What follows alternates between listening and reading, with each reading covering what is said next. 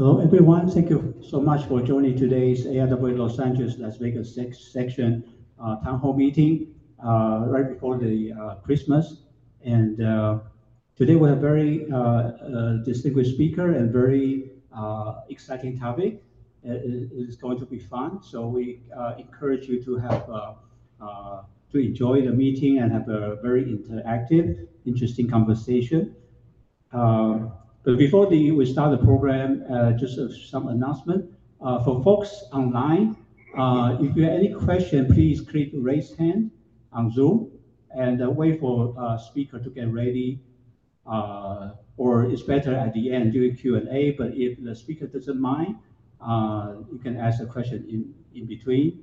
but please respect the speaker's pace of presentation. he has prepared very fantastic slides. Uh, so uh, it's good you enjoy it first. Uh, if you want to type in Q&A, that's fine, but then the, the priority will be lower because people cannot hear you directly, but we'll do our best. Uh, you can put also in chat for networking, but uh, it's better you can speak out your question. Please click raise hand to get a microphone access. Uh, for folks online here, we have this beautiful Lawndale library. really appreciate uh, it's really fantastic. It's a very nice room. Um, and the restroom is right outside of this entrance.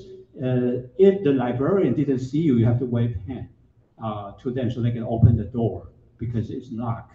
Uh, they can uh, click and they can open the door for you. Um, officially, there should be no food uh, in this room. If you any trash, please outside the library entrance. There's a trash can. Um, there's also a water fountain over there. Um, and if you're really, really hungry, you need coffee across street, just 30 second walking, there's a corner, uh, corner burger, uh, and coffee and uh, hamburger if you want.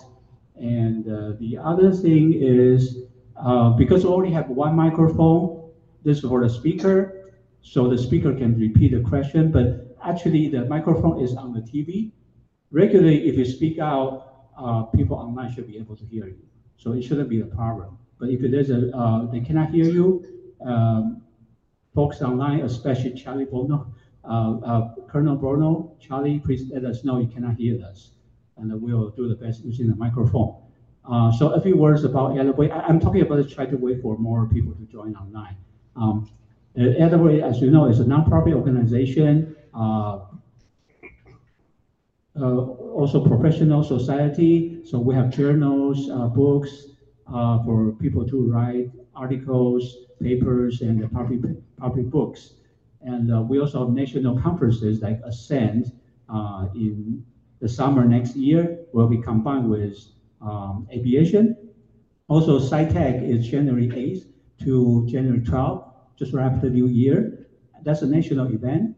Uh, for the local chapter after this one, uh, the next town hall meeting presentation is going to be January 20th, uh, which will be in the same Lawndale Library for hybrid event. It's talking about the first two decades of human space flight. Uh, and then followed by January 27, uh, by, by Michelle Evans, uh, about the very inspiring and a very sad story about Mike Adams, and the story of the pioneers for X15. So we have more event coming up, but uh, we'll announce it gradually.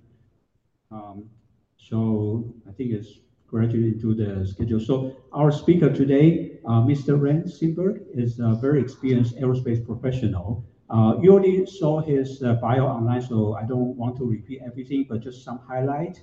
Uh, he used to be a manager, um, project manager in Rockwell International, here in the uh, in Downey, and uh, he also work work at Aerospace Corporation here in El Segundo. he is expert in this space transportation, orbital transfer, space tether, and lunar resource utilization. And um, later on, he be, um, uh, moved on to a career for being a book author, speaker, freelancer, and uh, he is the founder and president of this uh, company uh, very interesting called the uh, in, Interglobal Space Science. Uh, so you'll hear a lot from, from, from the speaker today. Uh, so it's a great opportunity we can learn from uh, speakers' expertise and the years, long years of experience and his opinion, uh, which is very vital for um, uh, all the space activity right now. Uh, as you can see, this month, SpaceX is going to test again for Starship. Uh, Astrobotic is going to launch their first um, lander ever for America to get back to the moon uh, after Apollo 17. So it's a very exciting time, but at the same time, there are a lot of things to consider. Uh, so our speaker today will explain to us. So without further ado, let's welcome uh, Mr. Rand Simberg.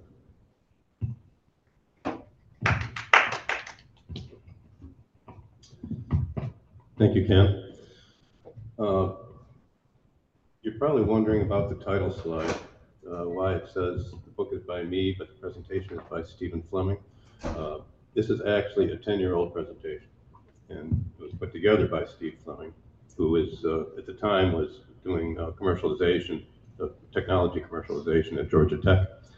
And he's currently doing the same thing at the University of Arizona in Tucson. Uh, But he put this together for DragonCon in 2014. And so it's not really an engineering briefing. It's more for lay audiences, uh, you know, not, not a lot of charts, graphs, anything like that. I do have a few that after this presentation that I will show uh, to talk about some of the more specific engineering issues. Might need to turn it a little or something, I'm not sure. Okay. Uh, back up one. Uh, so a little history of how the book happened. I, I call it an accidental book. Uh, I started a pro- I was very concerned about this time uh, about NASA's risk aversion in terms of how safety is the highest priority. And we passed the, uh, uh, I forget the name of the uh, CSLA Commercial Space Launch Act amendments in 2004 specifically sort of to allow commercial human spaceflight. Uh, and, and at that point, at the first, at first we had what we called a learning period before, so FAA wouldn't be regulated uh, for safety. Because They were very concerned that they really didn't know how to do that. Uh, and in fact, uh, that learning period has been extended several times. The idea was that we would get some experience, and then at some point they would have enough experience where they could say, Here, here's how we should design these vehicles but uh, things didn't happen for a long time. Uh, Blue Origin, Virgin Galactic were long delayed. Uh, they didn't. They really only in the last few years started to fly with any kind of regularity, and it's not really. It's still very, very rare that they fly. So we still haven't we haven't learned or, or done as much as we anticipated when we. And I was involved in helping draft that legislation when we when we first set that up in 2004 and uh, defines define what sub- suborbital meant. Uh, but the main thing was to say that yes, FAA will continue to be responsible as it was with uncrewed launch uh, to make sure that the safety of the public is safe, uh, ensure the safety of uninvolved third parties. But they don't do mission assurance on satellites, and they don't do S&MA, uh, safety mission assurance on, on human spaceflight. So I, but, but I was concerned at that time that NASA's uh, risk aversion was going to bleed over into the commercial industry. So I decided to start writing about it and trying to make get some of the messages across that we have to accept risk or we're not going to make progress. And I think uh, SpaceX has certainly shown that. Elon is, he is a risk taker and he's moved very rapidly. He's changed the world. So, so I actually did a Kickstarter, and I raised, I think I might have raised more than this, but that was a, a kind of a snapshot in time. Uh, I raised money so I could pay myself to take time off to write the book. And uh, the contributors got a free book. So any kind of new form of transportation is dangerous. And in fact, I don't, I don't know if people are aware of this, but Magellan started out in Seville when he went around the world with five ships. He came back with one, and he didn't come back with it. Just one, one limped into Seville with a skeleton crew after the trip all the way around the world. Uh, Magellan was killed in a battle in the Philippines. In fact, uh, the first person to circumnavigate the Earth was his navigator, who was from the Philippines. He had actually gone west this to Europe. And then he got, then he navigated from Magellan. So when he got to the Philippines, he was the first person to actually turn all the way around the world. But the point is, uh, most of the expeditions lost. And that was just the way it was back then. There were all kinds of things that could go wrong at sea, and, and all of them did. They had mutinies, they, you know, they had, had to deal with uh, uh, pirates and other things.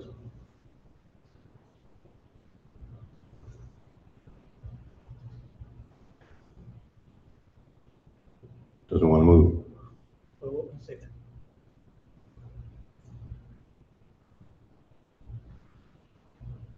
And, and I just described uh, what happened in Magellan. So any new form of transportation, until we really learn how to do it, people are going to uh, be injured, they're going to die.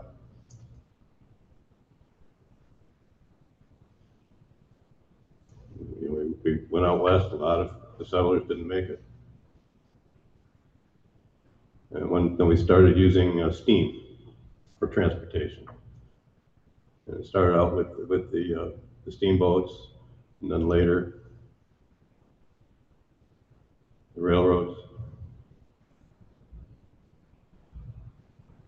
And then we got the automobile. We kept on coming up with new ways to kill ourselves in order to get around.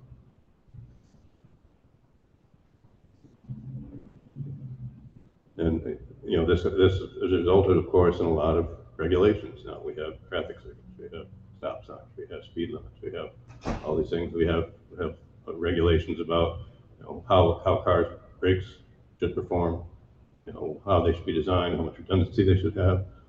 But in order to learn about all those things, you have to go through experience. This is actually James Dean's car.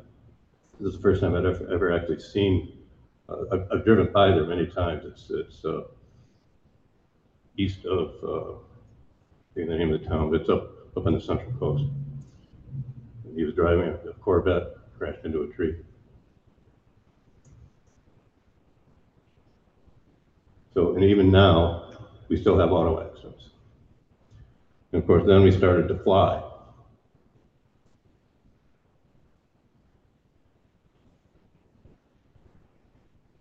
And we, we did the airmail for a while, and the government was doing it. And eventually, they shut it down because too many pilots are dying, but then it came, it became privatized. But it really did provide a good market to help develop aviation in the beginning. So this is sort of the history here. Yeah, fly only in completely safe conditions, which that means there's a lot of times you're not gonna fly. Just as today, but there's a lot of times you don't launch because the condition, of weather is not right.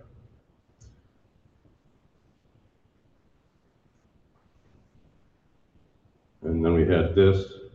Uh, people think that the Hindenburg caused the death of the airship business, but it was on its way out anyway, because airplanes were getting so much more efficient and better and faster. Uh, so an interesting fact about the, the Hindenburg, people think that people, that people died and were burned from the hydrogen, uh, when in fact it was from the diesel and the engines. The hydrogen just goes up.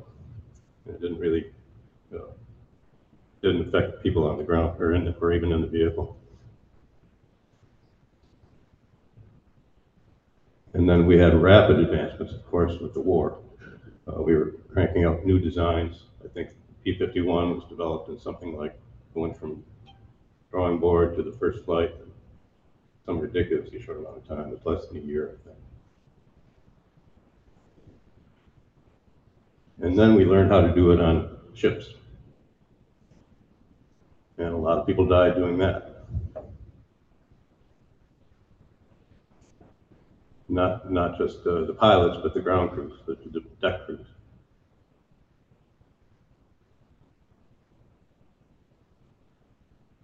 And we only really learned how to do it relatively safely in the 1980s, when they came out with the, uh, the Hornet and the Tomcat.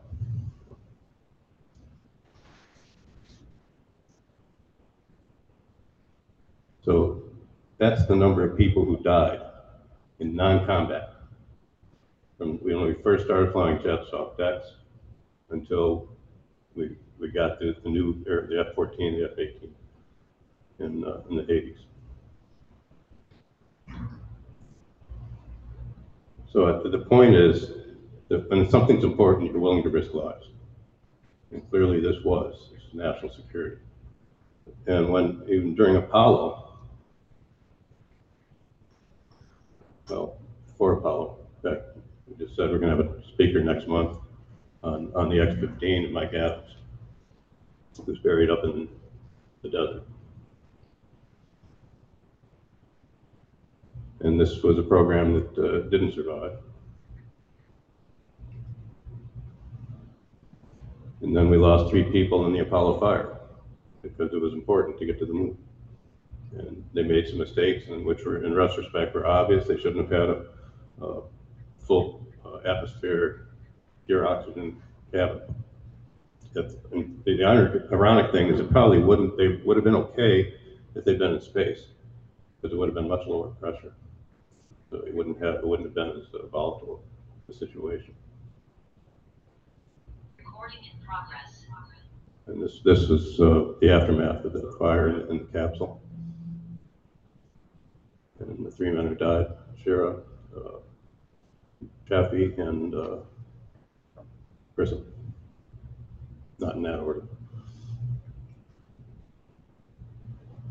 So Apollo 6 was, uh, didn't fly anybody, but it was the first flight of the Apollo, of, of the uh, Saturn V, and it was a disaster. It was, they lost engines, they had pogo, they had structural damage. But they sat down, they looked at the telemetry, and they figured out uh, what all went wrong, and they figured out how to fix it. So, then we had Apollo 7, and they had issues on that. But then on Apollo 8, which was really the very next flight uh, after, after the disaster of the first one, uh, they sent men all the way to the moon and around. They didn't land because they didn't have the lander yet. That was going to be a few months later, but this was, was uh, 68. It was 55 years ago, Christmas. And the point is, NASA could not do that mission today. It's just, was too, would have been deemed too risky. Uh, in fact, uh, the administrator resigned, because he didn't want to do it. And Tom Paine came in and he said, yeah, let's, let's do this. Because they were, they knew, they were afraid that the Soviets were gonna beat them. And they'd already flown animals around the moon on his own. And they were, they were concerned that they'd lost so many firsts to the Soviets. The Soviets had the first man in space, first, first satellite in space, first man in space, first dog in space, first EVA, first two people in space. Uh, they've been beating us at everything. Uh, and- and this was really, uh, we figured, everything's ready to go except we don't have a lander. Well, let's just fly around the moon. And, and we can beat the Soviets to doing that. And they did.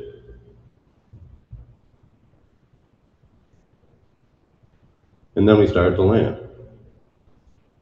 And in fact, we really won the race with Apollo 8 if people think it was, oh, it's Apollo 11, that's when we actually did what we said we were going to do. But the, the, the Soviets quit racing after Apollo 8 and after the N1 blew up the pad. They didn't, and then they started pretending they hadn't been racing. But that was, that was when, when we really won. But on that first flight, that first um, crewed flight, you know, Neil and Buzz thought they had maybe a 50% chance getting back. Then we had Apollo 13. And Apollo 13, we were very lucky not to take anything away from all the daring do and, and brilliant things that they did uh, to get that crew home. But they were lucky if it had happened on the way back from the moon, if that tank, o- oxygen tank had had exploded in the, in the command module on the way back, they would have died because they wouldn't have had the LEM as a backup. And then- that was the point where they really decided, we gotta quit doing this, or we're gonna kill somebody. And that's where the risk aversion really started.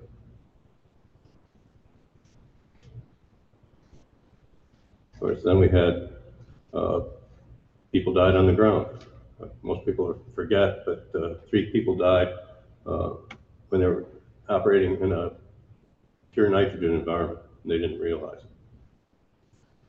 So they basically asphyxiated and didn't realize it because you don't, you know, your body doesn't recognize uh, that you're not getting oxygen. It can re- it recognizes if you're getting too much carbon dioxide. That, that's what creates the suffocation reflex. But if you're breathing pure nitrogen, you just, at first you get nitrogen narcosis, which is very, getting, getting high basically, like divers do sometimes, rapture in the deep, and then you die. In fact, they just, and I've always wondered for years why they didn't do this. They just started using this as an execution method, where you just put an oxygen, a nitrogen mask on someone. If they're doing it in Alabama. Of course, uh, it's like most of us are old enough to remember Challenger. It was forty-some years ago. Uh, I was actually in Downey, working at Rockwell that morning, and we had, uh, there was a kickoff of a, of a meeting between the Air Force and NASA and us. We were one of the contractors for these new, uh, what they call the Space Transportation Architecture Study, which is to, uh, there's been an ongoing uh, battle, fight between the Air Force and Marshall Space Flight Center about what the next vehicle should be, what was what supposed to come after shuttle. So basically, the, the White House said- knocked heads together, said, you guys get together and do a study, have, have industry do a study and figure it out. So, uh, we had, Knock Rockwell had a contract, uh, Boeing had one, uh, I think General, General Dynamics did. Uh, so anyway, this is a kickoff meeting on the morning of January twenty-eighth, nineteen eighty-six. We were having a kickoff meeting in for, and one of my colleagues came running in, you know, as they were getting about to get started. If you ever heard the expression, white as a sheet, he came in, he said, sotto voce, I just saw Challenger explode. He, he was coming from the mission control room and over in building six. And you could kind of see the news move through the room. People started getting up and going to find phones, they didn't have cell phones at the time. They had to find a phone to call, you know, Florida or Texas or, or Alabama, say, start making arrangements flights to go home. But, you know, that was a, a remarkable confluence of events that caused that. It's, it's often, it, you know, the shuttle is a very highly complex, tightly coupled system. And those are very prone to catastrophic failure. And if, if just one, it was kind of like, the same thing was true of the Titanic or the Donner Party. If they'd just done one thing right, they would have been okay. But they did everything wrong. And this, with the shuttle, if the weather hadn't been so cold, or if the, uh, if that leak in the joint hadn't, uh, gone and, uh, you know, flared, they put that uh, torch on the strut where it did. If they hadn't had the winds aloft, um, if any one of those things hadn't happened, it would have been okay. And we might have flown quite a while longer, not realizing that the shuttle was in fact a very unreliable vehicle.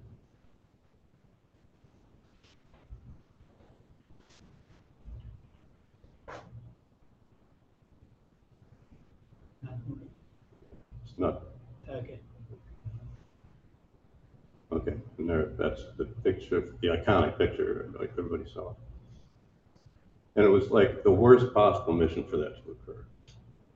Because it had the school teacher on board. Because everybody said it's safe enough to fly a school teacher. And every, so almost, so, you know, millions of kids, school kids were watching it happen live. So probably traumatized a generation. And again, this is what contributes down to NASA's risk aversion. You know, they don't want that, to- didn't want that to happen again. But it did happen again. And when Columbia came in, I should say, we used to look at the, we had all the fault trees and everything could go wrong with the shuttle Downey, and, we calculated what is the reliability, what are the odds we're gonna lose one? And they were much higher than NASA liked to say publicly but you couldn't really criticize the shuttle in any way because, because, and even among management at Rockwell, you couldn't really do that. They were Apollo veterans who developed this thing, and if you told them there's a problem with the shuttle, it was like, you know, telling a parent that their kid is ugly. But we knew that there was a, there was a very high risk that we were going to lose one. And, but we never predicted, you know, we, we figured an engine's gonna blow up, or gonna lose tiles, or, you know, there were lots of potential failures. But we didn't anticipate the weird string of events that led to the loss of, of Challenger. This one we did predict, that you can have some damage, some structural damage to the tiles, you don't have integrity for entry, and the vehicle burns up. And at that point that they decided they had to cancel the program finally. But the thing that people don't understand is that we didn't cancel shuttle because it killed people. We actually had lots of astronauts. There was no, there's no shortage of astronauts. There's lots of people who are still willing to be astronauts even if they think the risk of dying is high. People are like that, and if, if they think something's important, they're willing to do it. Uh, we, but we couldn't keep flying shuttle because we only had five of them. And then we had four, and then we had three, and we didn't have tooling to build anymore. And you, you got to a point where you just couldn't, uh, di- didn't really have a program. You didn't have a part. They were cannibalizing uh, one one vehicle to, to another in order to keep flying. So it really was not a practical program. So the point is, it wasn't it wasn't uh, canceled because it wasn't safe. It was canceled because it wasn't reliable. And you can't have a reusable vehicle that's not reliable because the cost of reusability, uh, un, cost, cost of uh, unreliability is too high if you if you intend to keep your vehicle. Uh, this is the crew from Columbia. Now, a point I like to make, if somebody on my blog once said, uh, you know, if we wanted to show that we were serious about space, you would set aside something like Arlington and say, this is where all the people who are going to die opening up this frontier are going to be interred. Now, NASA actually does have something like that down at the Cape.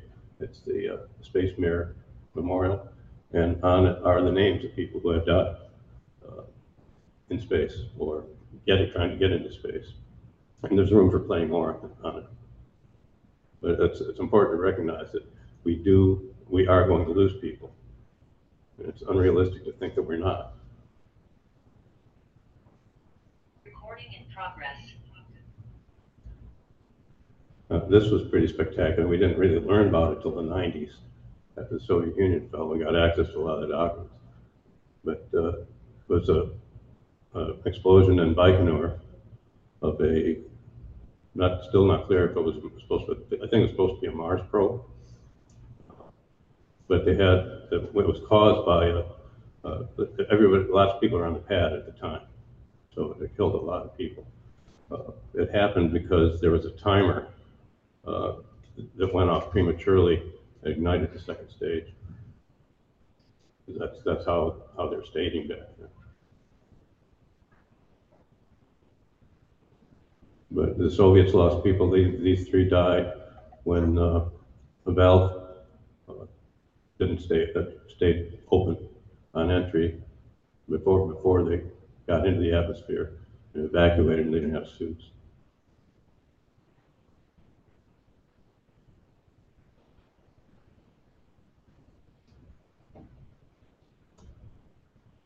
So that's the title of, basically the title of my book. Safe is not an option.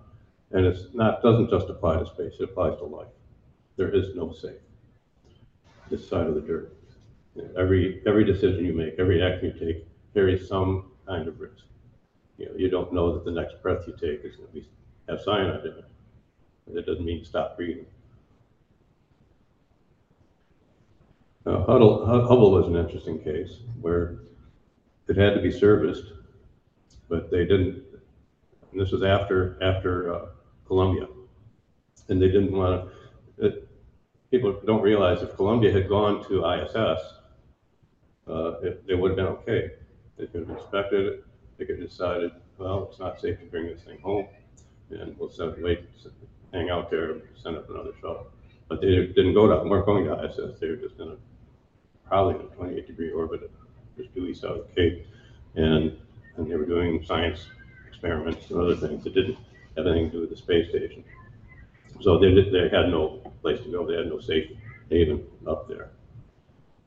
And so because of that, and Hubble's in that same orbit, Uh, they didn't want, to- Sean O'Keefe, who was the NASA administrator during, when Columbia happened, you know, didn't want to have to tell any more families that, uh, you know, their loved ones were killed in space shuttle, so he said, thought it was too risky to send somebody up to fix the, the Hubble. And he canceled, canceled the rescue mission. And of course, there was a huge uproar from the astronomy community about that, because Hubble's been giving us a lot of good uh, data, and still is. And then Mike Griffin came in, in 2005, and reversed that. Uh, and some people argue, well, for the cost of that mission, and considering the risk, uh, we probably could have built a better space telescope and launched it than to do that rescue mission. Uh, but again, it's, it's kind of an emotional thing, an irrational thing, but people said, no, we, we want to fix Hubble. Uh, So they reversed the decision and they did end up flying. It was one of those times when which the astronauts, the ones who were scheduled for the mission actually did recognize and say, yeah, sometimes we have to risk our, risk lives to make progress.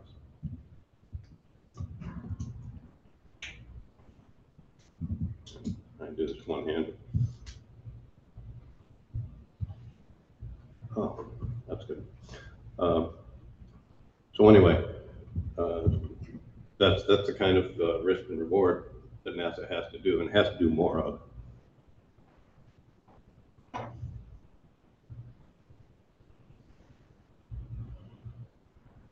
Uh, That's just a picture of the deep field.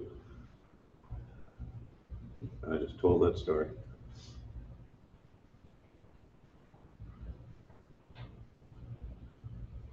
Yeah, so as I said, shuttle, shuttle was canceled because it wasn't reliable. It, it, uh, there was too many compromises that had to be made because of the budget situation that they had in developing it in the seventies. And, and the other, the other problem, uh, with it was it wasn't fully reusable, it was only partially reusable. Um, and ironically, the part, uh, the parts that weren't reusable caused both accidents.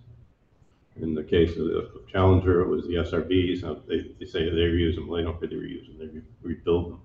Uh, You know, basically, you, you get back the, they got back the, uh, segments, you know, empty, empty segments, and they have to put them back together with new field joints and, and re-pour.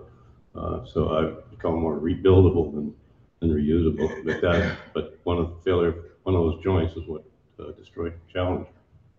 And in the case of uh, Columbia, it was the external tank. Because the, the vehicle wasn't designed to be hit by ice as it was taking off. So in neither case was the orbiter, the reusable part, the cause of the accident.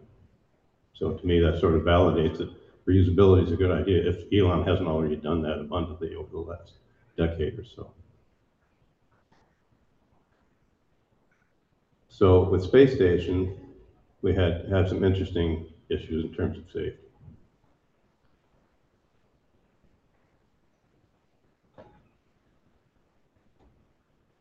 Yeah, we had, we almost, I shouldn't say almost lost space station, but um, in 2011, about a dozen years ago, there was a failure of the Soyuz uh, on a cargo mission. And it was, it was kind of a complex situation because they had, you have to understand, until Crew Dragon started flying a few years ago, they couldn't have more than six crew on the station because they only had, because they insisted on having lifeboats for everybody. And the lifeboats were basically Soyuz capsules. They had to have two Soyuz at the station at all times. And so as a result of that failure, they had to delay another Soyuz launch until they could figure out what, why it had failed. And, and they got in a situation where they had to go down to a single crew because they didn't have a lifeboat. Uh, only three on, on the station because they didn't, didn't have lifeboat for them. And at one time, they actually contemplated maybe abandoning the station if they couldn't uh, get things going in time, which could have been catastrophic because the station is not designed to be flown without crew.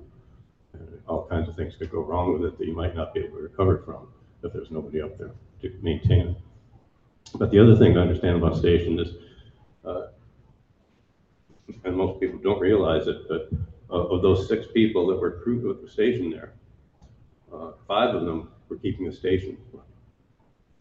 Meant only, there was only one person available for research. We were only getting, if research is essentially the reason we built it, but we were only getting one person here per year. And if they, when they went to seven, that meant that they doubled the productivity of the ISS. So if you think, okay, suppose they were working on some kind of drug, and it it turned out it would save thousands of lives, maybe millions. But they didn't discover it because they had, only had one researcher working. They didn't, they didn't have enough people to come up with that. And the reason that they wouldn't have done that was because they were afraid of risking a crew person. Because they wouldn't, they've only had LIPO for six, they didn't want to have seven, even though the station, from whatever when it went operational in the early aughts, was, uh, it could handle, the life support system could handle four, seven people, four on the uh, US side and three on the Soviet side, Russian side. Uh, But, but we went without that extra person for years until we could have, until we got Crew Dragon flying, which could bring back seven people. So that's the cost of risk aversion. Now compare it to what we do at the, at the South Pole, at uh, Amundsen-Scott Research Station. People winter over there and they cannot get out during the winter. There's no way to evacuate them because the weather is just, uh, the winds and the cold and everything. There, there's no vehicles. Uh, we can just get them in there. In fact, people have gotten sick. Uh, Jerri Nielsen, uh, came down with, uh, she was a physician, fortunately. Uh, I think she was the, she was the physician, and she got breast cancer.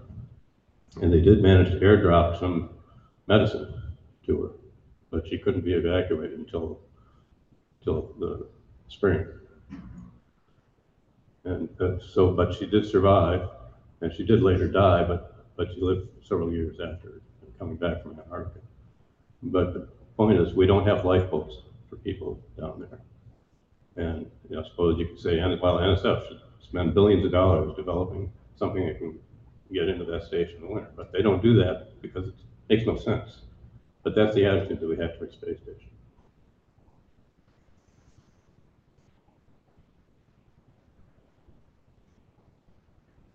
Okay, I'm just gonna skip through these. So on the very first flight of drag, of, of cargo Dragon, Ken Bowersox, my, my point is, he, well, he said you could have, could have safely flown that mission. Um, He said it would have been a nice ride. It- You know, it went up, did a few orbits, came down, landed in the ocean, all within, the, the, the biggest difference between uh, that, I mean, they made a lot of improvements when they went to Crew Dragon. But the fundamental difference is they put in a life support system thermal management and, uh, you know, air, that sort of thing. But the point is, if it had been important to get to ISS, they could have done it with the, with Cargo Dragon.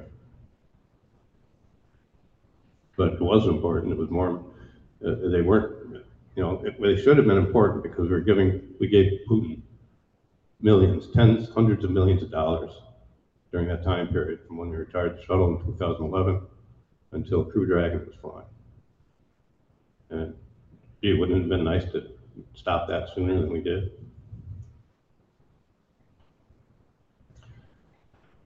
Now, 2009, there, there were, uh, Obama kind of inherited a problem called Constellation.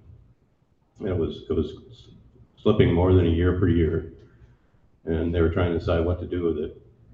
And so they put together a, a commission led by Norm Augustine, who had done, been the head of such a commission prior to that. But he's, he's famous in the industry for a book that he wrote back in the eighties called Augustine's Laws, which I highly, highly recommend. It's still very relevant, It hasn't changed much. As is unfortunately my book. Um, So, so they had to say, what are we gonna do with, with Ares one, Ares five, and Altair and Orion? And, and they recommended what the Obama administration did, which was to uh, develop commercial capability of getting people into space. And this is also something important, uh, because this hasn't really been stated explicitly uh, in this, but that if you're not going, if you're not going to expand humans into the solar system, stop wasting money sending them into space at all. Uh, But con- the Congress didn't like it because it didn't necessarily send uh, the taxpayer money to the right zip codes. You know, they, they wanted to stick with what they had, and that's how SLS and Orion survived.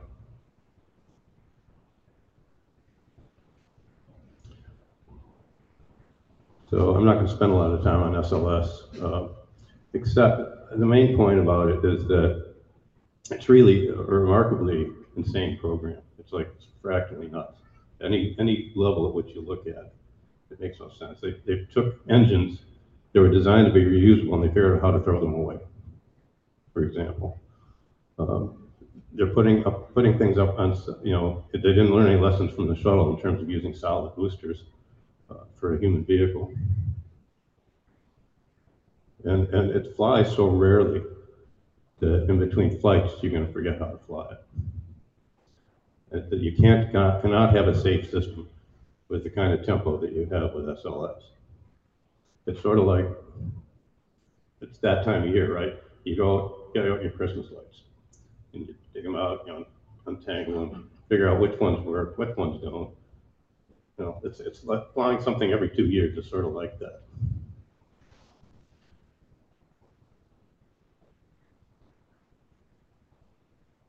I'm not sure exactly, it's a hard chart to read, so I'm not, not gonna talk about it.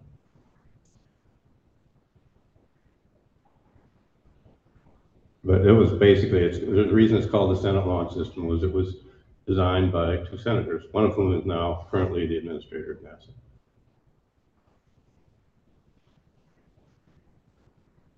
And I won't, I don't know whether to talk about the Apollo cargo cult or not. In the, during, after World War II, or during World War II, um, all these, the Micronesian islands, you know, were kind of invaded by all these, these British and Americans. They would come in and they'd clear jungle, clear out a land strip. These giant silver birds would come in bearing manna from heaven, you know, cigarettes, candy, canned goods, all this stuff. And then a couple years, and this is the first contact. This is like a pre-industrial civic society. It's the first contact with modern industrial civilization, right? So they, after, after they all left after the war. So they said, they kind of shake, what happened? So they decided to try to replicate. They would build uh, airplanes like this. They would build build thatch control towers in hopes that the big silver birds would come back. So that was called a cargo cult by the anthropologists.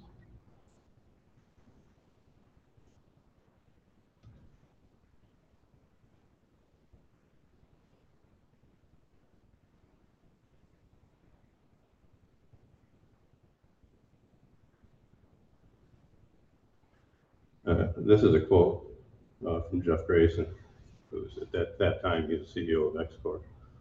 Uh, And, and it wasn't just him that said this, it was he and Sally Ride said this in a press conference.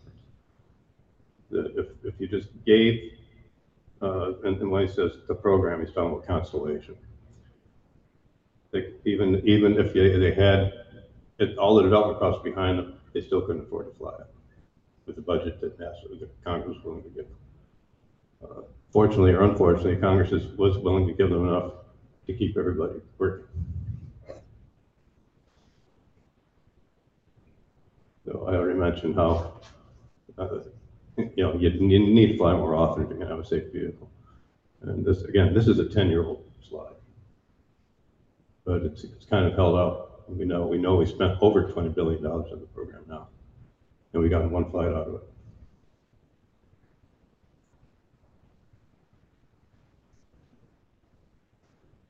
So you have to fly a lot to actually get demonstrated reliability. I'll talk about this more after, after this presentation when I go into the last few slides. Uh, but you're not, you're, you're not flying enough to maintain proficiency. And that's, just- those, both those reliability and proficiency have implications for safety. And Steve, Steve Squyres pointed this out also several years ago.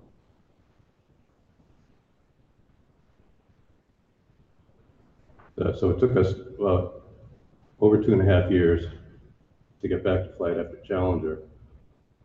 And almost as long to get back to flight after Columbia. And uh, again, that's just emphasizes why we had, could not not keep flying shuttle. And I made the point earlier about how rapidly the P-51 was developed. Uh, 117 days. And we just can't do that anymore. And the Air Force is starting to worry about, it. Space Force is starting to worry about it, that we can't, and it's not just the Navy's worried too, we can't build ships as fast because they've been shutting down all our shipyards. We can't keep up with China.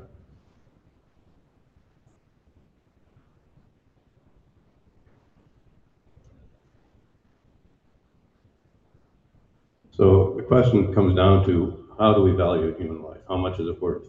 The government actually has numbers like that, they, they use for coming up with regulations for, say, for auto. You know, I don't know what the current number is, I think, uh, I think it's gotta be, it's not a million, I don't think. It's on, probably on the order of a hundred thousand, maybe a couple hundred. Uh, how much, how much, you know, they want auto, they should make automakers spend, you know, to reduce the number of people killed in cars. And the same thing with aviation. And, so does, the lives become more valuable when we put them in the air? Or they become more valuable when we put them into space? It's not fair why. You could say that, yeah, okay, astronauts have more value than other people because we invest a lot of money in training. Right, and they're, and they're harder to find. They're, they're, they're, you know, two sigma individuals.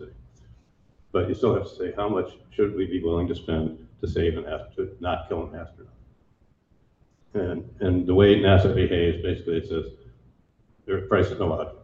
They'll spend as much as it takes to make sure that nobody ever dies, which is not how you advance any industry.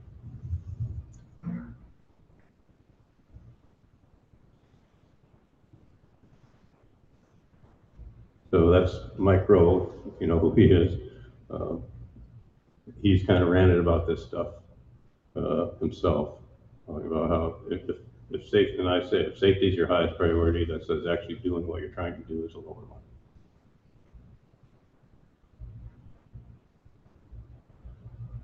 So that's unfortunately history. And we've seen Dragon True worked. Again, this is a 10-year-old chart. This is the state of the industry in roughly 2013. And the, kind of the point here is, we're sort of at the, the, where aviation was in the 1920s in terms of knowing how to design space vehicles. Uh, in the 1920s, they didn't know how many wings a plane should have. They didn't know whether the, the control surface should be on the front or the back. You know, it took took a while, and it took a lot of experience, and it took a lot of accidents to figure all that stuff out. And, uh, and every FAA regulation, aviation regulation is written in blood. But we're not doing that in space. And we have to, but Elon is starting to. He's doing at least not with people, but he's willing to break, to fly things and break them out what went wrong and fly them again.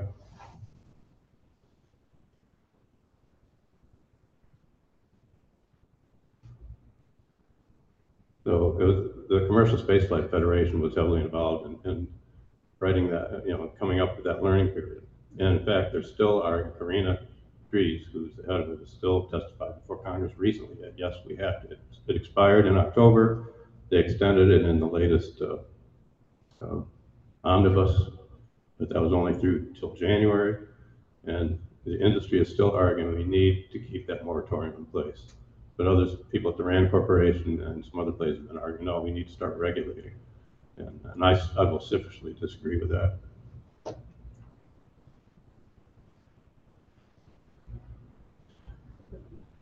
And so the question is, and people always predict, well, we, we have to regulate because if we ever have an accident, it's going to destroy the industry, uh, which I think is nonsense. But we did, we, we are in an informed consent regime, and that, that means that you, you tell people who are flying, here's all the ways you can have a bad day on this vehicle. and then you decide whether you want to fly or not. And that's how people are flying with Blue Origin, it's how people are flying with Virgin Galactic. It's also how, it's how people are flying uh, at these commercial flights on, on Crew Dragon.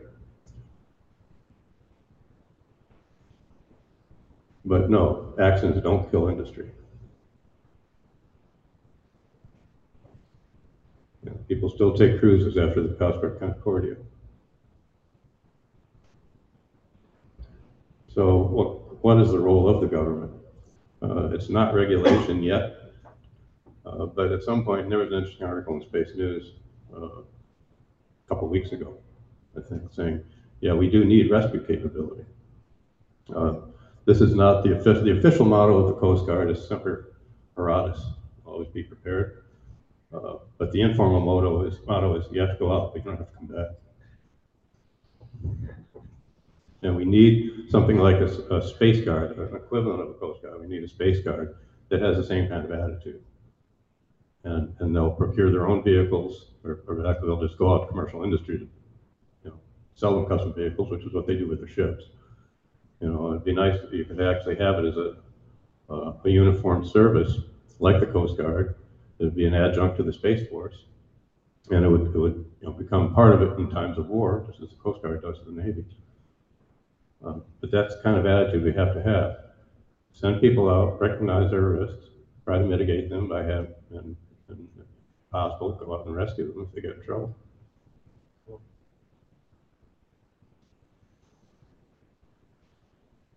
So I think that might be the last chart. Yeah, and the book is available, still available. Uh, it's, it's print on demand at Amazon, if anybody wants to buy it. Yeah, I think that is the last one, especially the other, Yeah, you want to yeah, I want the other PowerPoint.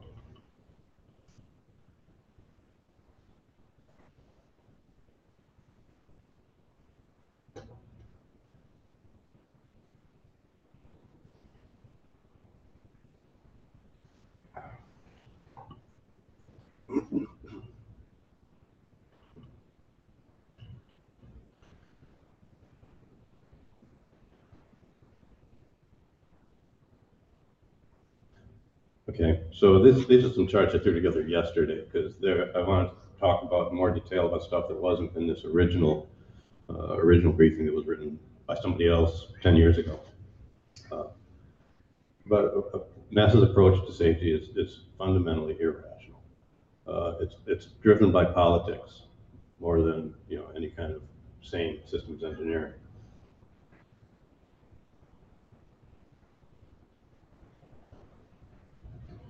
And I have a few slides that kind of goes into, the- into these details, but basically, it's, they have unrealistic goals in terms of loss of, probability of loss of crew.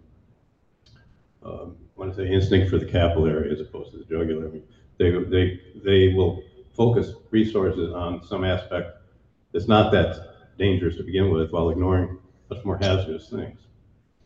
Um, And, and they, because they do things so, things so seldom, you know, they spent ten years, more than ten years, depends on how you define it, when they started SLS, because it was really like the next, they'd already sort of started Ares five, which was, SLS is sort of a descendant of, but it's been, you know, it was over a decade to develop it without a single flight. And all they could do in- in terms of assessing reliability was doing PRAs, not, rather than flight experience. Uh, Elon has flight experience. SpaceX has flown, I forget how many now, but hundreds, think hundreds of flights. And they have a demonstrated Bayesian probability that reliability is very high.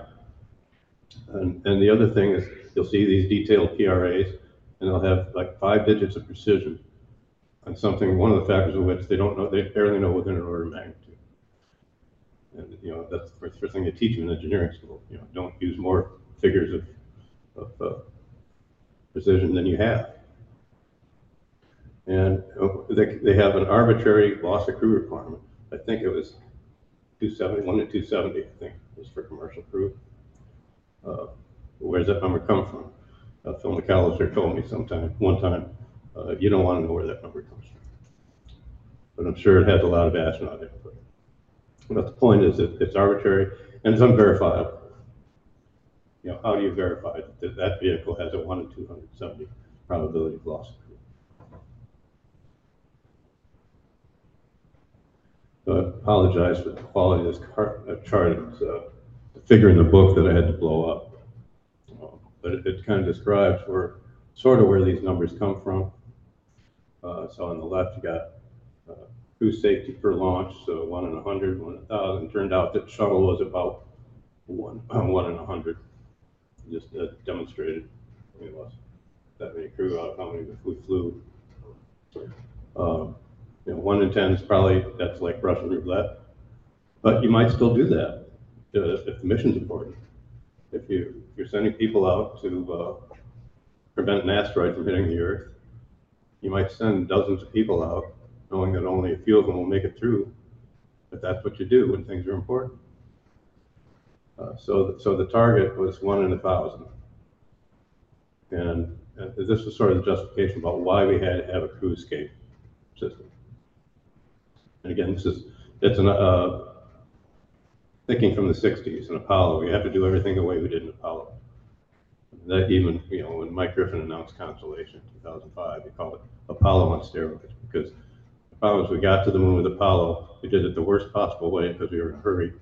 Uh, but somehow it's become the paradigm, it's become, it's the existence proof, and there's, it can't be done any other way. And another point that uh, he kind of changed his mind because the question is, uh, we don't have uh, rescue capability for a satellite. We'll put up a billion dollar national security asset on these rockets.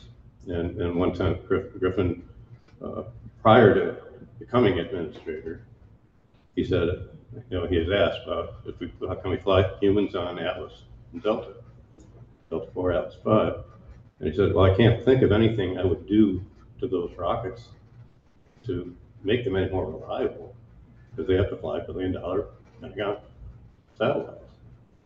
Know, It's, it's gotta, it's gotta be a reliable rocket by definition, whether you wanna call it human rated or not. The only thing that makes a vehicle human rated is for it to have an abort system.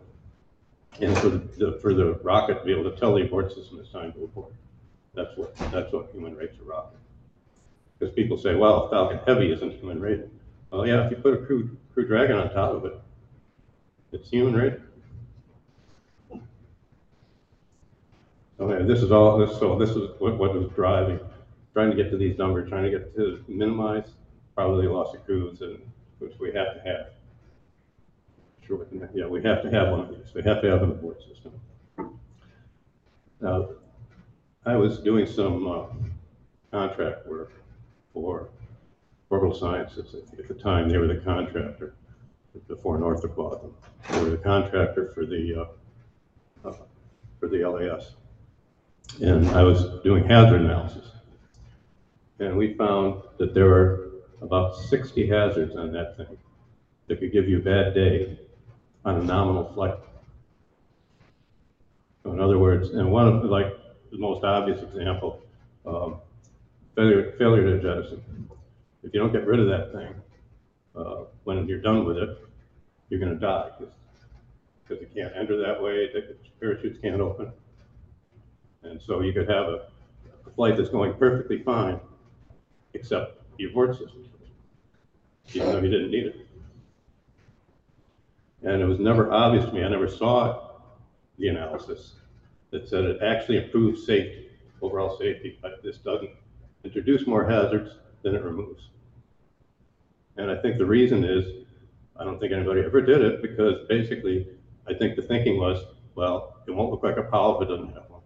And I don't want to go to Congress and explain why somebody died, because it didn't have an abort system. Not occurring to them, they might have to go to Congress and tell them why somebody died, because it did.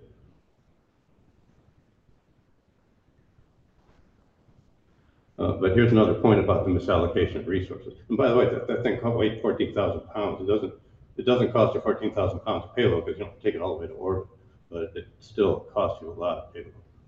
And, and expense and cost. And you throw it away every time. You hope to throw it away every time. You don't even want to use it. It's, it's a very expensive insurance policy. Uh, But this is a lunar mission. Um, So basically NASA went and they, they looked at how are all the ways you can, you can die and what's your probability of doing so for each phase of going to the moon and coming back. So the biggest part of that pie, you can see, is you're most likely one in four chance of dying on the moon. Doing something on the moon. Uh, landing is, is danger. The other, the big one is, is returning in the, at the time they were calling the crew exploration vehicle, which is always a silly name. I thought, you're not exploring crew. Uh, But that was, that was prior to it being named Orion, they were calling it the CEV. And so you have a twenty percent chance of dying on descent.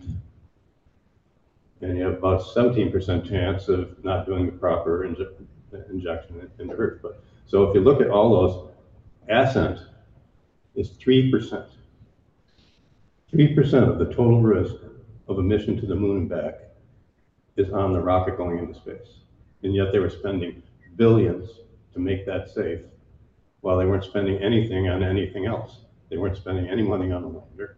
They weren't spending, they were spending very little. I guess they were, they were doing that CEV, which became Orion. But, but it, it seemed like a gross misallocation resource to, to worry so much about how to get into space when we know how to do that. We've been doing it for sixty years. And not be spending any money on how to make the rest of it safe.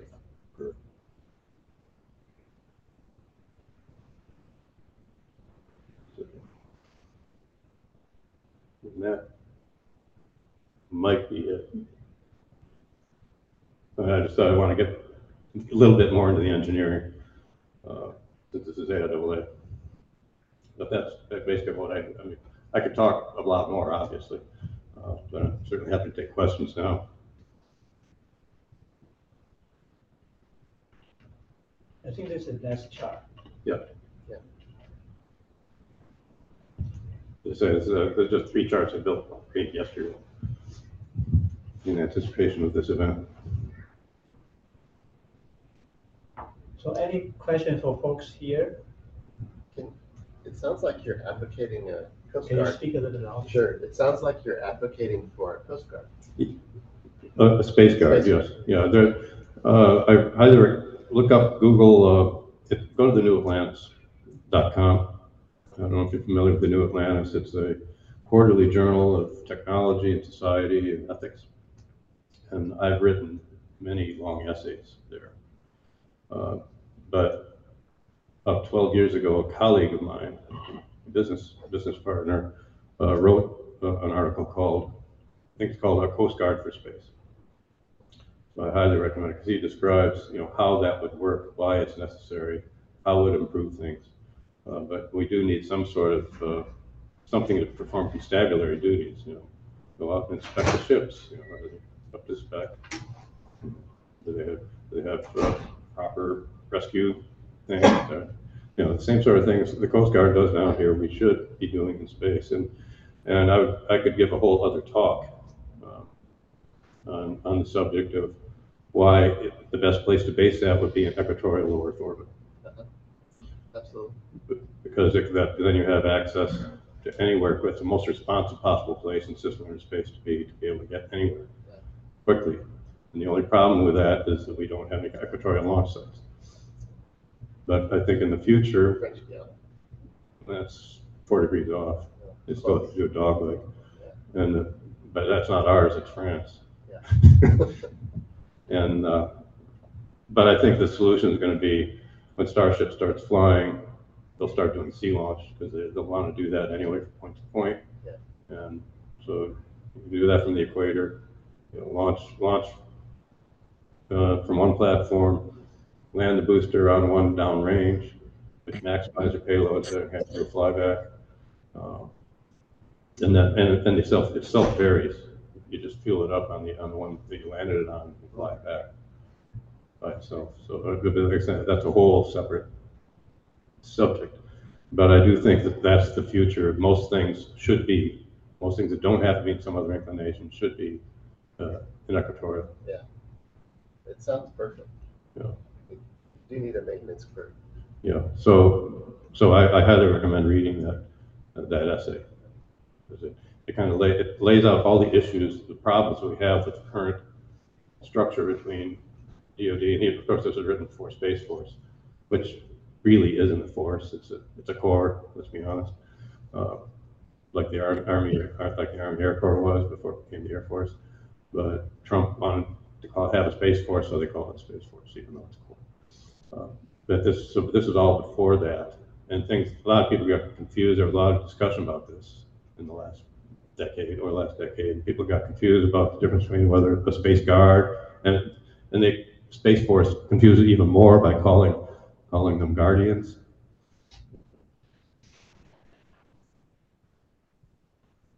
So, Yes, uh, I, I have a question. Uh, that was a very interesting uh, retrospective uh, presentation. Thank you.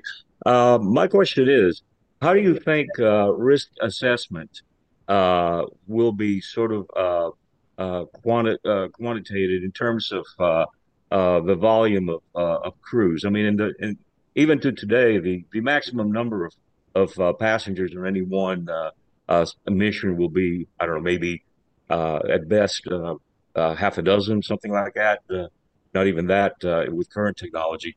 But now you, you're you're talking about uh, Starship and and projected uh, passengers of maybe up to maybe a hundred passengers. And so, how do you think that volume of passengers might affect sort of the evaluation of risk assessment when you increase the number of potential? Well, obviously, the bigger the vehicle, the higher the loss if you, everybody on it dies. Uh, I, I don't think, and Elon himself has said, you know, we're not gonna fly people on this thing until we've flown it a lot. I mean, he's, you know, he wants to deliver Starlinks with it, he wants it, he wants, but I think at some point we have to get kind of more in an airliner mode. Um, he's gonna, he's gonna have on a reliable vehicle, and I would postulate that SpaceX has the most experienced rocket design team in the world right now. And I think they're, they're gonna fly that a lot. The thing people don't understand is the, the big advantage of reusability is, A, you can do incremental flight tests with it. Is that, you know, we've seen people, now in China, they're building hoppers. Uh, uh, what's the name? Stoke, not Stoke. There's another, there's another company up in Washington that's building a fully reusable system. Uh, and they're, they're hopping, they just did a hop the other day. So you can do incremental flight tests with it, and you can fly, you can fly every day as opposed to expendable. It's a very expensive thing, you fly it once and you throw it away and you hope you get from telemetry out what didn't happen, what didn't work. But when you fly something over and over and over again, you can get it to reliability that's fairly, gonna be fairly comparable to airliners. So, and, and you know, we don't, getting back to the abort situation, abort system, do we really need an abort system? You know, we don't give airline passengers parachutes. Because it, it just doesn't make sense. Have to wait, they don't know how to use them, they won't be able to get out. Uh, at some point, we're gonna say, why are we uh, wasting money and weight on these abort systems? When you look at SpaceX's Falcon 9 record, for example. And there are plenty of people who'd be willing to fly, I would, I'd be willing to fly without an abort system. You know, that's, because, you know, space is hazardous. This, this is the, you know, this is the harshest frontier we have ever faced in our history. And, you know, we came down from, since we came down from uh, the trees onto the savannah. But we kept on moving, we moved across, we went to the Arctic. We figured out how to go to all these other places. Okay, now we're going someplace where there's no air. Uh, And how do we do that? Well, well, the same way we did it, conquered the Arctic. We did it with technology, with fire, furs, weapons. So we'll be doing the same thing in space, but we have to accept that people are gonna die when you open up the frontier. So I, I don't know if I answered your question. Uh, Obviously, it's a, it's, it's a bigger disaster when you kill a lot of people than if you kill a few. But, but I would say with risk, risk assessment, that, that's the other thing that drives me crazy about NASA's approach is they say, this is the probability loss crew. We want to design to this. And we want a human rated, whatever that will mean in the future. I think it's an obsolete concept from the sixties myself. And I wish people would, I wish we could purge that phrase from our vocabulary. But you should, you should- don't, don't do a PRA and say, did we get to this goal? It Depends on what you're doing. Again, if you're going out to save Earth from an asteroid, you're gonna take, be willing to take a lot more risk than if you're doing kid science fair experiments, they were doing on Columbia, right? So for any individual mission, and I'd like to get out of this notion of missions as well, uh, it's just a place where people are doing stuff. Uh, So, so for any given activity that you need to perform, you say, here's what the probability of me, of it, my having a bad day, permanent bad day, and am, am I willing to risk that for what it is I'm trying to accomplish? Uh, But NASA is not allowed to do that by Congress. Even though they sort of did with Hubble. That was one, one of those rare instances where they actually did that.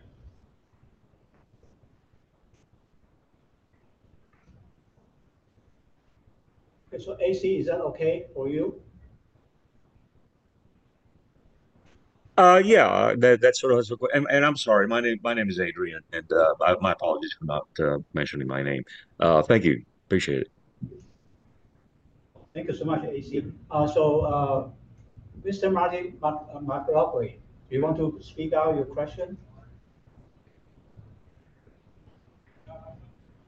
Yeah, okay. Hi. Um, I've uh, heard you give this talk before, and it's um, and actually I was in attendance at the uh, Augustine Commission uh, uh, meeting in Huntsville when Jeff Greason uh, made that statement that you had, and um, I couldn't agree more about SLS. Uh, it's uh, incredible. Um, but um, I've been exposed slightly. Not, I don't know a lot about it, but I've been exposed to the Navy's SubSafe program. And I'm wondering what you think of that, uh, if you're aware of it. I'm aware but that's all I am. I don't Oh, yeah. know, I don't know anything about it. Um, Okay. But I'm sure there are lessons to be learned. Yeah, Particularly, we. Uh, I was at Northrop Grumman when we were competing for CB, and we, uh, at the time, we had just acquired the uh, uh, bunch of the shipbuilding. So we had an opportunity to have some of those guys come in and talk to us about it. But it was it was basically uh, um, trying to figure out, you know, if something went wrong, how could you get back to the surface? Was, was, their focus. yeah, you know, there were, there were stories, in fact, I think Rob White wrote a book about that, about World War II. It was a fiction, fictional. But basically, you know, you, they open the hatch and you just make sure you don't hold your breath. Just let the bubbles flow as you rise. That depends on how deep you are, obviously. But that- brings up another interesting point that in terms of what's going on right now in terms of regulations, you know, there's this kind of battle right now going on between the White House and Congress over who, who should be regulating orbital activities. And, and uh, the White House Space Council just came out with a proposal and said, well, FAA should be put in charge of orbital transportation, on-orbit transportation, but, but give Commerce uh, regulating facilities, you know, like the commercial space stations. And, and uh, I disagree with that. I don't, I think, I wrote an article, I think it was in the New Atlantis uh, several years ago called Keep FAA's Head in the Clouds. I don't think they belong, I don't think they should be regulating anything in space. And I do, and I do want, we do, and that, and so Congress pushed back on that, Senate pushed back on that this week, saying, we, we don't, we want to have a one-stop shop uh, for people to go to, to do things beyond the atmosphere. And I agree with that, and I think it should be Commerce. Uh, Commercial Space Flight Federation, Karina thinks it should be Commerce. Uh, I think that's kind of the way that Congress is, is leaning. Uh, Rich DalBello, who's head of the Office of Commercial Space, um, sure he's, he's focused right now on sustainability and debris and that kind of thing, which is an important thing. But he needs, he needs a bigger remit, he needs a bigger budget. But, but, Well, so, remember though that uh, you know there's there's overlap because even um, even with Starship, uh, it could be that their biggest market is point-to-point delivery on Earth. if that happens, that would be an FAA responsibility. Then now you got a mix, you know, you got FAA doing that part, and whoever this other group is doing the orbital part or the in-space part. and I don't know, I would, it'd be nice to have one, and I've worked a lot on space planes, and there, there's a lot of overlap too. If you're trying to land on a commercial runway, do you have to deal with the FAA for that? But you have to oh. deal with somebody else for orbital work, and Well, we're de- we're dealing with, with mixing, you know, launch and airspace already. In, in fact, the aviation industry, airline industry, is pretty unhappy about having to divert or wait or do, you know, go around the Cape when they're doing a launch, and they're coming up with ways to mitigate that, minimize that. Uh, but, but obviously integrating air, you know, space with the air, airspace, um, you know, is, is an important thing to do, and there have been a lot of papers written on it. But the other thing that's happening is, in the midst of all this, is that, you know, NASA wants to certify, in the same sense that they certify, uh, SpaceX, that they certify commercial crew, they want to certify these, uh, what they call them, commercial LEO, uh, CLDs, commercial LEO, forget what the D is, but it, the commercial space stations. They- Which they have to have, come up with an acronym for, of course, they're commercial space station, but they want to certify them for NASA use. And I think that's nuts. I don't, NASA, that's way out of NASA's lane. Uh, NASA is not a regulatory agency and they shouldn't be certifying any, anything commercial. That, that was a mistake, I think. It was, it was a bad precedent to let them do that with commercial crew. And, and I've actually been talking to Axiom and, and, uh, Orbital Reef and Vast and others saying, look, we need to have united industry. Uh, industry has to come up with what I call building codes.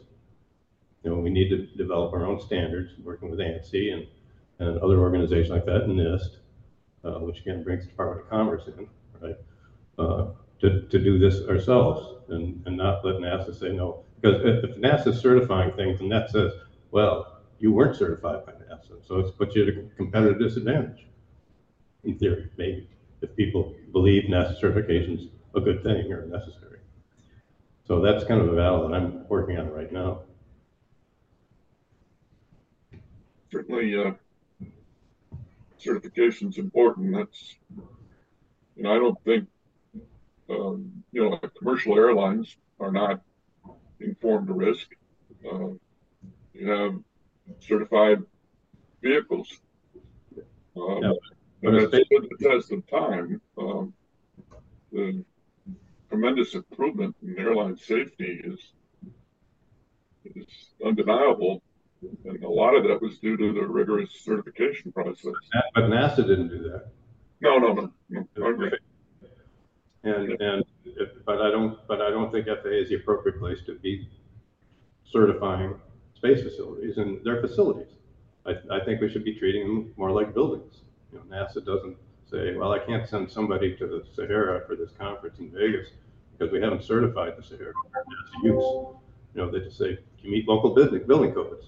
Yeah, okay. So since NASA sends their employees there, we ought to be doing the same thing in space. I mean, space, people don't understand how different space is from aviation. uh, in terms of, you don't have the kinds of, of- it's different kinds of problems. And things happen more slowly there, which is a lot of reasons, a lot of people think, and it's been argued at science fiction conventions for decades, right? That, that the rank structure in the Space Force shouldn't be the Air Force rank structure, should be Navy. Because they're gonna, a lot of space operations will be very much more similar to naval operations than they are to air. But uh, anyway, these are all very, you know, current topics right now. I've, I've been waiting a long time to see them actually becoming things that Congress is actually talking about. And I'm glad to see it happening, and I want to try to keep moving the conversation along in a useful direction that lets us open up space rapidly. And, you know, Gwynne keeps saying, and I agree with her, that people do not understand the implications of Starship. That even people in the industry, it's hard for people to get their heads around a, vehicle that, particularly if it's going to equatorial LEO, they could be flying every hour. You know, there's no launch window to, to the equator. If, if you want to do single orbit rendezvous, you got a window every hour and a half. Right, so it's, it's just a, it's, it's, it's like the transcontinental railroad space. It's just a, a mass pipeline into orbit. And just people, a few people are starting to think about what could we do with that? And It's not just putting up a satellite, uh, you know, on putting a satellite on a launch system, launching it and it goes to where it's supposed to go and you throw the vehicle, it's, it's, it's just a mass pipeline to and from orbit. And everything that's going into or coming back from space ought to be going through that orbit, in my opinion. And I think that, I think that ultimately was what will happen. Certainly an equatorial orbit would be, a low Earth equatorial orbit would be a great place for a space domain awareness constellation. Yeah, You could look up and you could look down. I mean, you could look both hem- hemispheres and you could see everybody. But uh, since Sea Launch has gone out of business, you can't get to equatorial orbit until, yeah, like you said, uh, SpaceX does it. yeah, well, we have to do that. I call, I call ELEO Earth's natural harbor. Yeah, yeah. I agree.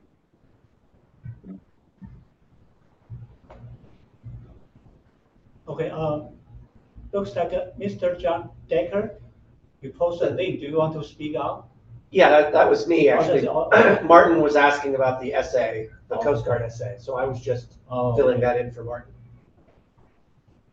Very good.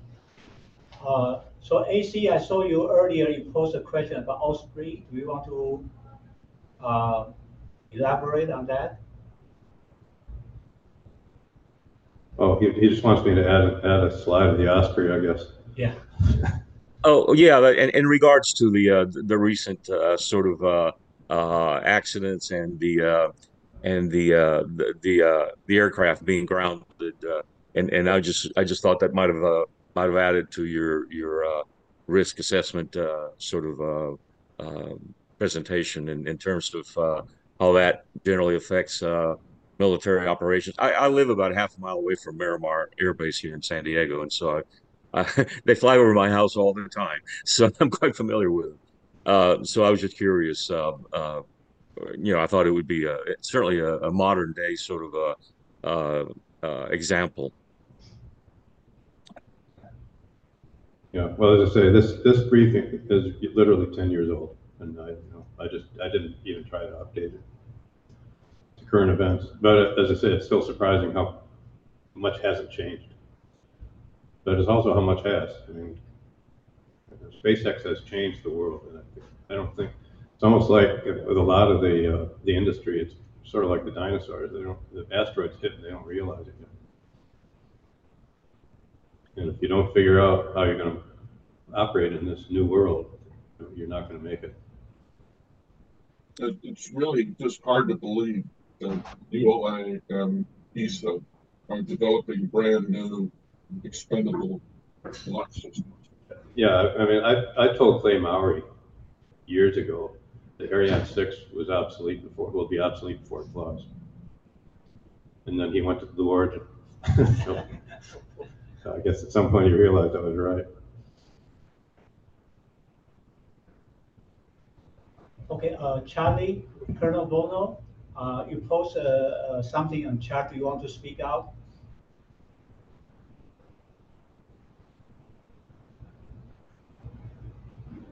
Maybe it's, it's not there, right?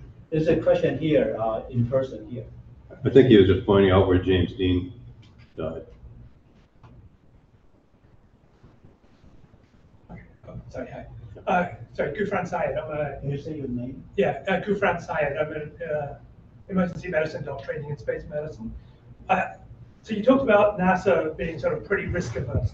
Do you feel the same thing is true for the FAA? Because um, as I understand it, it seems like the FAA is sort of, you know, fairly reasonable from as an outsider, a fairly reasonable sort of approach to regulation in the sense that, oh, you know, you want to build an experimental vehicle and you're only going to kill yourself, okay. You know, you want to learn to fly, put your family in there, well, you know, there's some requirements, but like, you know, we're not going to be there watching you all the time. If you want to kill yourself, you do it.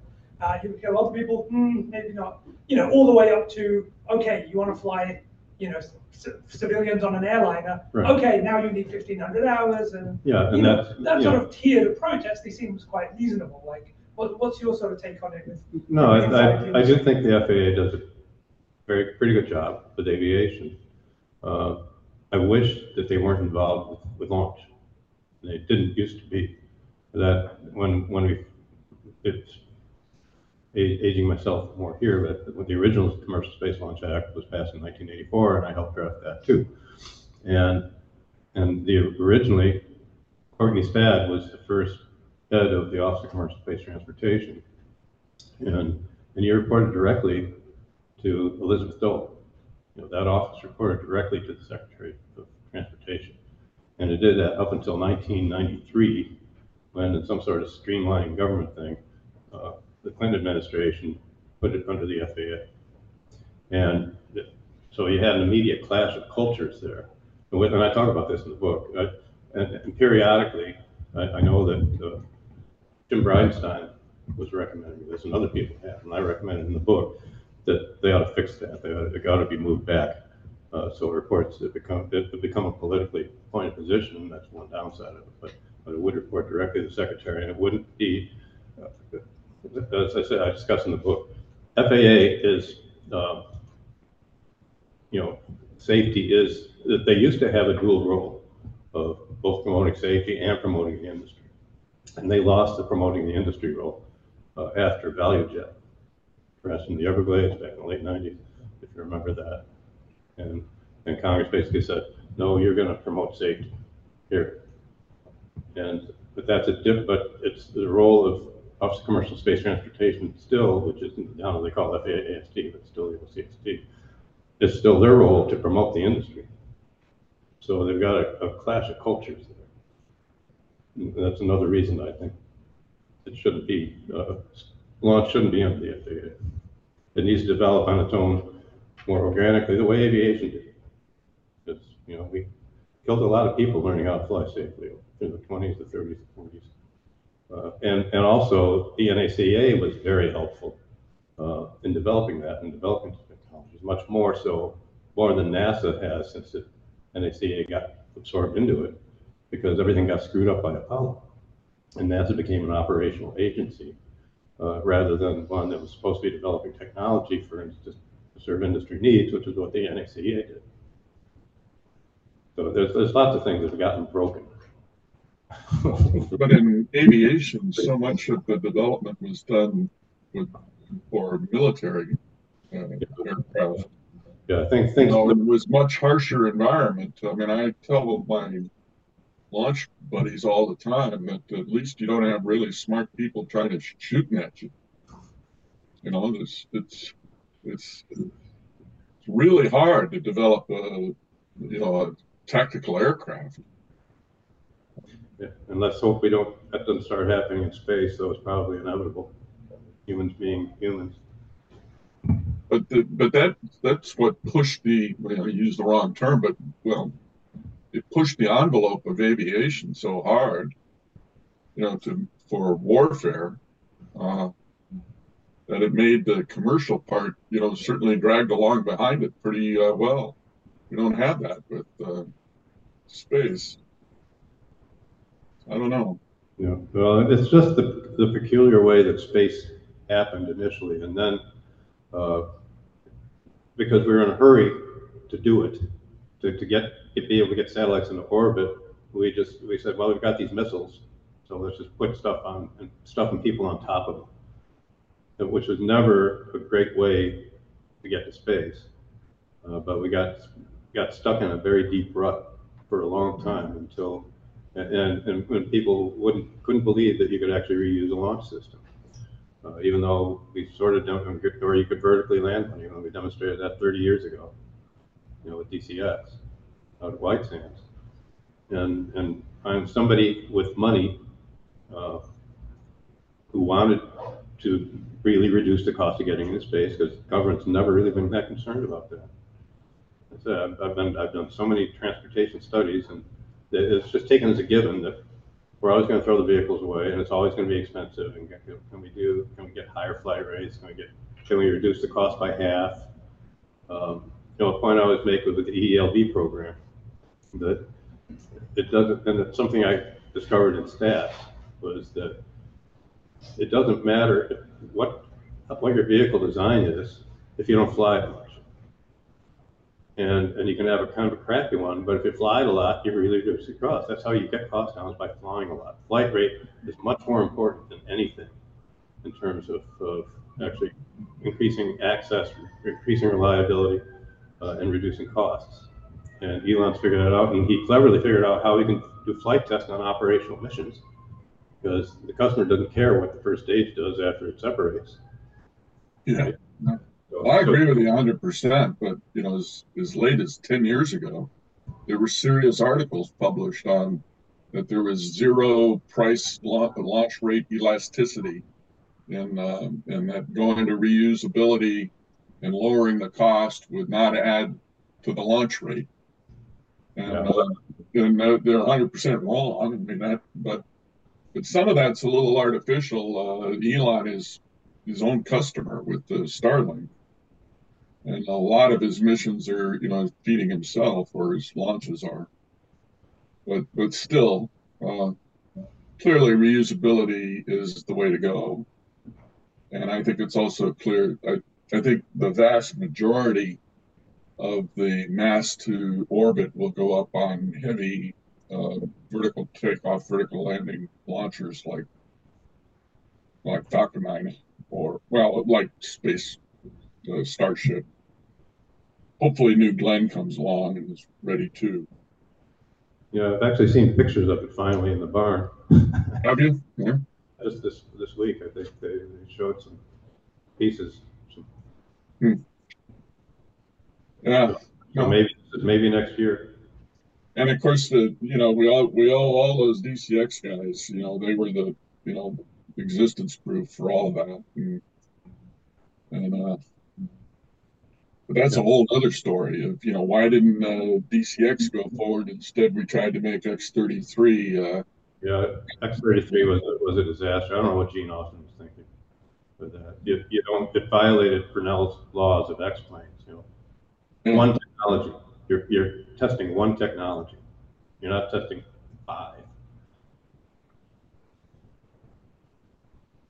But it, it- what really influenced Elon was Masten. Because, uh, you know, they, they, they did that, uh, up, up in Mojave, they did that, that flight where they turned the engine off and they, then they relit and they landed. And John Goff sent, uh, because he was working at, at uh, Masten at the time, he sent an e, uh, a video of that to SpaceX. And that's when they went, and I've been telling him for quite a while, you're not gonna enter that booster without slowing it down. You've got to come in hot jets. Because it kept on breaking up every time you tried to bring it in. And he finally figured out, well, this is how we do it. You know, We can do a vertical landing. yeah, it was amazing that uh, you know pulse of uh, braking was you know not even was just written off for decades and decades. It's, You know, you got an atmosphere, you got to use that. You know.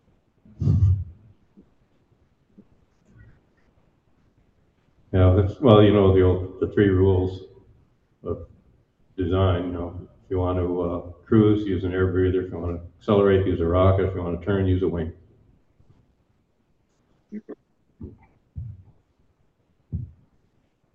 Uh, any more questions here and online? Okay. Um,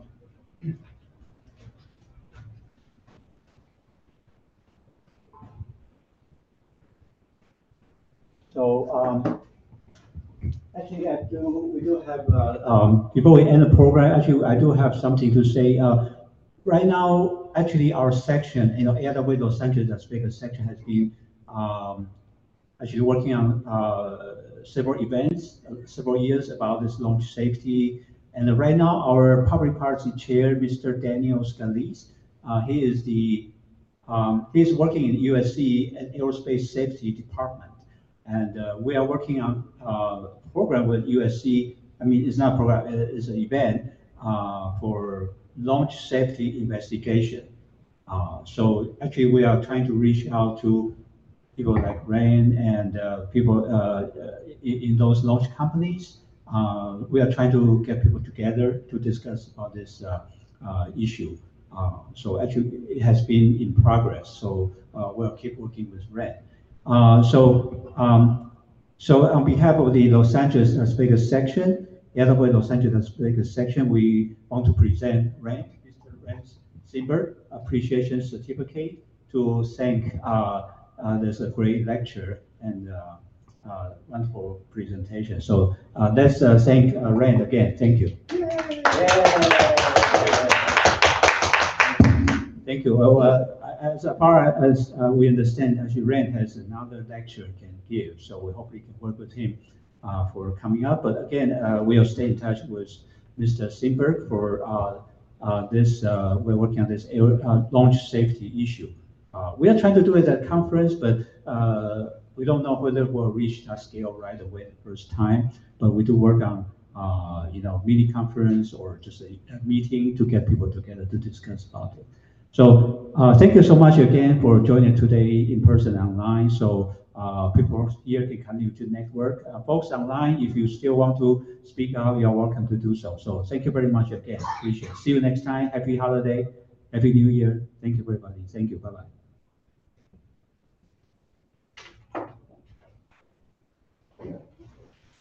Hope you enjoyed it. Nice job. Yeah, thank you so much. That was excellent. I just wanted everything wrong with SLS lecture. We could just, I think that would be really fun. Oh.